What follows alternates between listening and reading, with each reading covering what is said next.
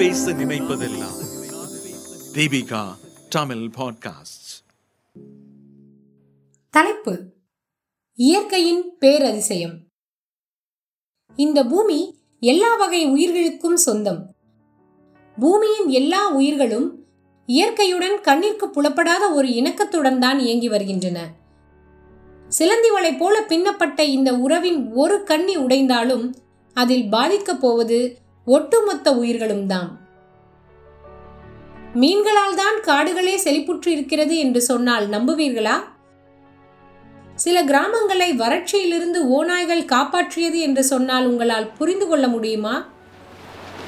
இந்த பூமியில் வாழும் ஒவ்வொரு உயிரினமும் மற்ற உயிரினங்களுடனும் சுற்றுப்புறத்துடனும் எத்தகைய உறவுகளில் இருக்கின்றன?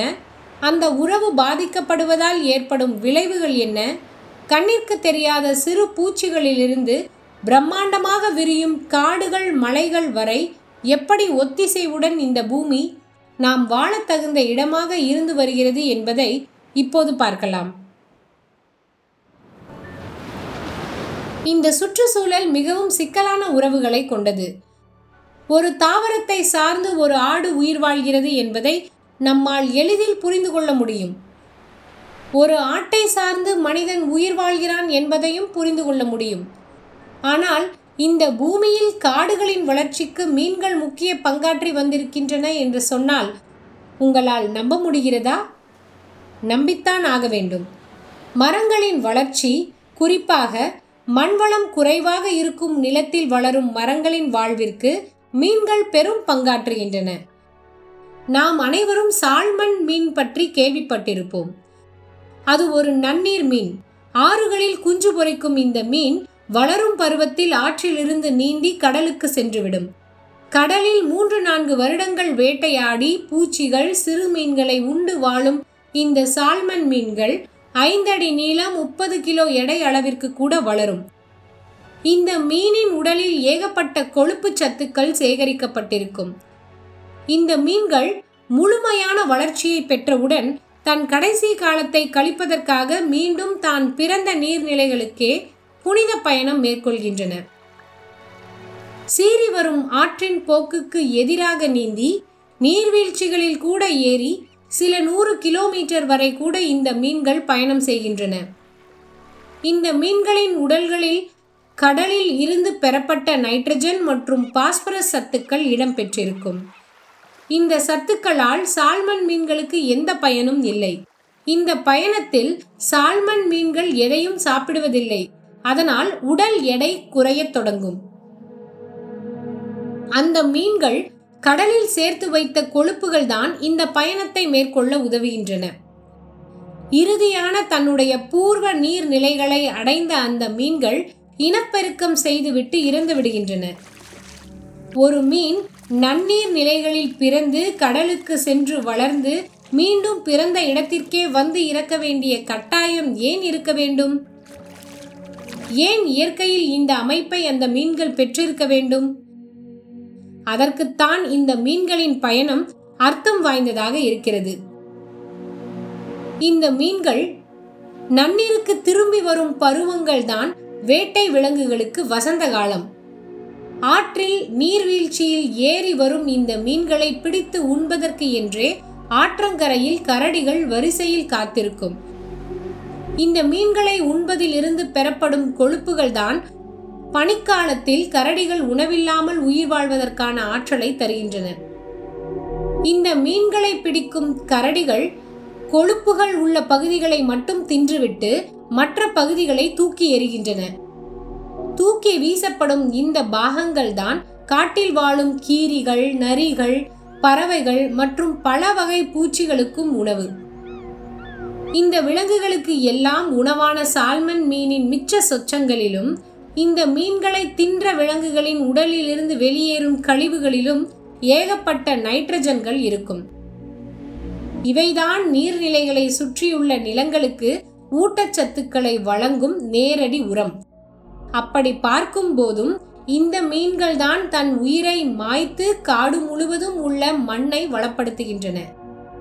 நீர்நிலைகளை ஒட்டியுள்ள தாவரங்களுக்கான எழுபது சதவிகித ஊட்டச்சத்து கடலில் இருந்து குறிப்பாக இந்த சால்மன் மீன்களிலிருந்து தான் கிடைக்கின்றன. இந்த நைட்ரஜன்கள் மரங்களுக்கு அதிக அளவு வளர்ச்சியை தருகின்றன. மற்ற இடங்களில் உள்ள மரங்களை விட மூன்று மடங்கு வளர்ச்சியை இந்த மரங்கள் பெறுகின்றன. அதனால்தான் காடுகளில் உள்ள மரங்கள் எந்த பராமரிப்பும் இல்லாமல் செழித்து வளருகின்றன.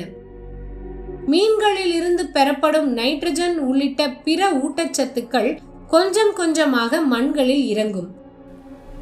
பின் வேர்கள் மூலம் மரங்களின் பிற பாகங்களுக்கு சென்று பயன் தரும். இயற்கையின் அமைப்பின் மூலம் கடலில் உள்ள ஏராளமான சத்துக்கள் மரங்களுக்கு கிடைத்தவுடன் கதை முடிந்துவிட்டதா? கிடையாது.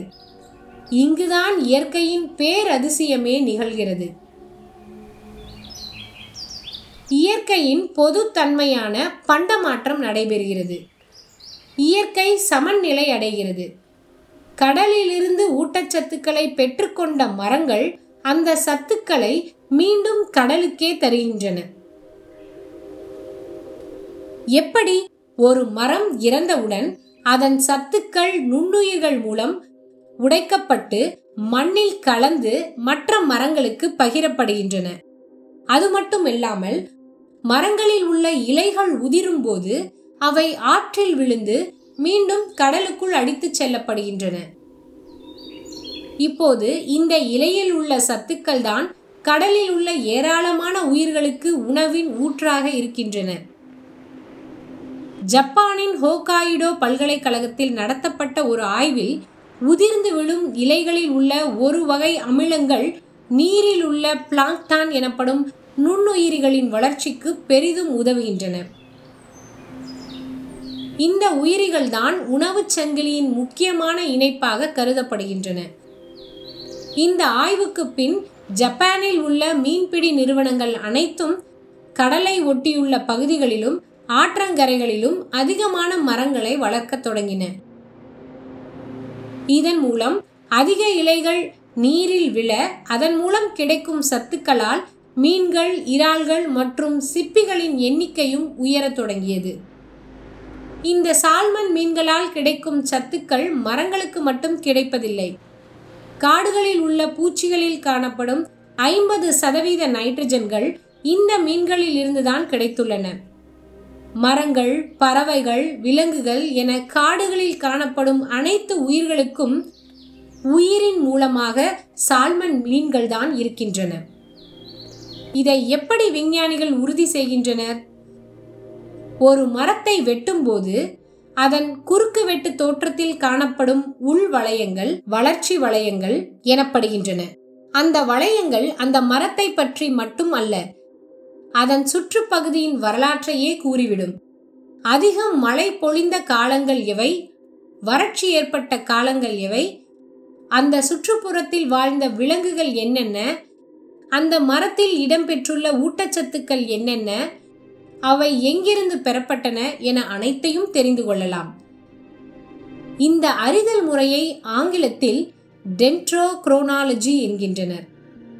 இதன் மூலம் பார்க்கும்போது சால்மன் மீன்களால் தான் அமெரிக்க கண்டத்தில் உள்ள காடுகளின் வளர்ச்சி நிலை பெற்றிருக்கிறது என்ற முடிவுக்கு வருகின்றனர். சரி இப்போதும் சால்மன் மீன்கள் தான் காடுகளை வளப்படுத்துகின்றனவா? இல்லை. மனித தலையீடு வந்த உடனேயே காடுகளின் வளர்ச்சியும் பாதிக்கப்பட்டுவிட்டது. நாம் என்னதான் பாதுகாக்கப்பட்ட காடுகள் என்று கூறினாலும் அங்கு மரங்கள் வெட்டப்படுவதையும் விலங்குகள் வேட்டையாடப்படுவதையும் பார்க்கிறோம் இல்லையா?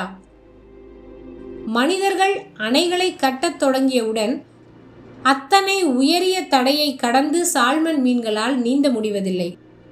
அதனால் அவை பயணத்தை பாதியிலேயே ரத்து செய்து விடுகின்றன இதை போக்கவும் மீன் ஏணிகள் எனப்படும் அமைப்பு அணைகளை சுற்றி கட்டப்படுகின்றன. இருப்பினும் இயற்கையாக இருக்கும் ஒரு ஒழுங்கு குலைக்கப்படும் போது ஒட்டுமொத்த வளர்ச்சியும் பாதிக்கப்படுகிறது என்பதுதான் உண்மை. மனிதர்கள் தங்கள் ஒற்றை இனத்தின் நன்மைக்காக இயற்கையின் ஒழுங்கை குலைக்கும் பொழுது அது அவர்களுக்கே பேரழிவை ஏற்படுத்துகிறது. அதனால் இப்பூமி எல்லா உயிர்களுக்குமானது என்பதை புரிந்து கொண்டு பொறுப்புடன் நடந்து கொள்வது ஆறறிவு கொண்ட மனிதர்களின் பெரும் கடமை நீங்கள் கேட்ட இந்த வலையொலி அரும்பு மாத இதழிலிருந்து எடுக்கப்பட்டது. வாங்கி படிப்பீர் அரும்பு மாத இதழ். இந்த வலையொலியை தயாரித்து வழங்குவது தீபிகா ஊடக மையம். இணைந்து வழங்குவது அரும்பு பதிப்பகம். மற்றும் டான் பாஸ்கோ கல்லூரி சென்னை. குரல் வடிவம் திருமதி ரம்யா விமல். ஒளி வடிவமைப்பு வின்ஸ்டன். உதவி ஒளிக்கலவை தமிழன்பன். மீண்டும் மீண்டும் கேட்க தூண்டும் நான் பேச நினைப்பதெல்லாம். தீபிகா தமிழ் பாட்காஸ்ட் வாரம் இருமுறை சந்திப்போம். சிந்திக்க.